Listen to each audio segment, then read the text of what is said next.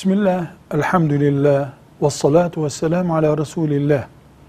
Toplumumuzda yer yer, özellikle de Anadolu kültüründe sık sık rastlanan, dışarıdan gelen birisi için ayağa kalkmak ya da öğrencilerin içeri giren hocaları için ayağa kalkması dinimizde var mıdır, uygun mudur?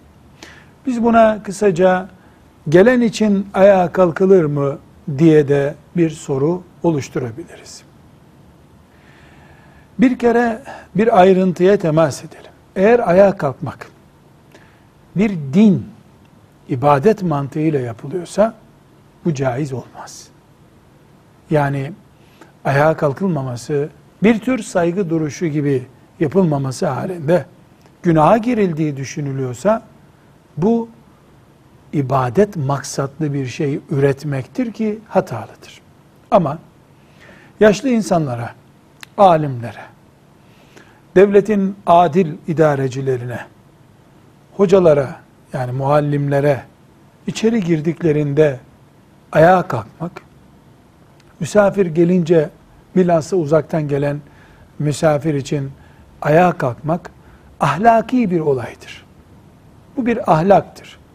Örf bunu bir ahlak olarak görüyorsa dinimizde bunu sakıncasız bir iş olarak görüyor demektir.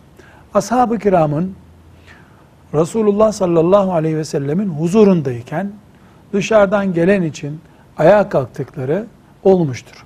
Hatta bir keresinde Resulullah sallallahu aleyhi ve sellem saat içeri girerken ayağa kalksanız bu büyüğünüz için diye tembih ettiği de olmuştur.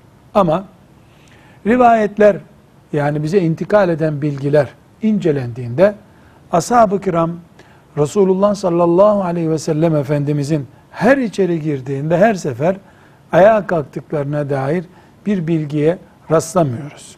Bu bir örftür, ahlaktır, din değildir.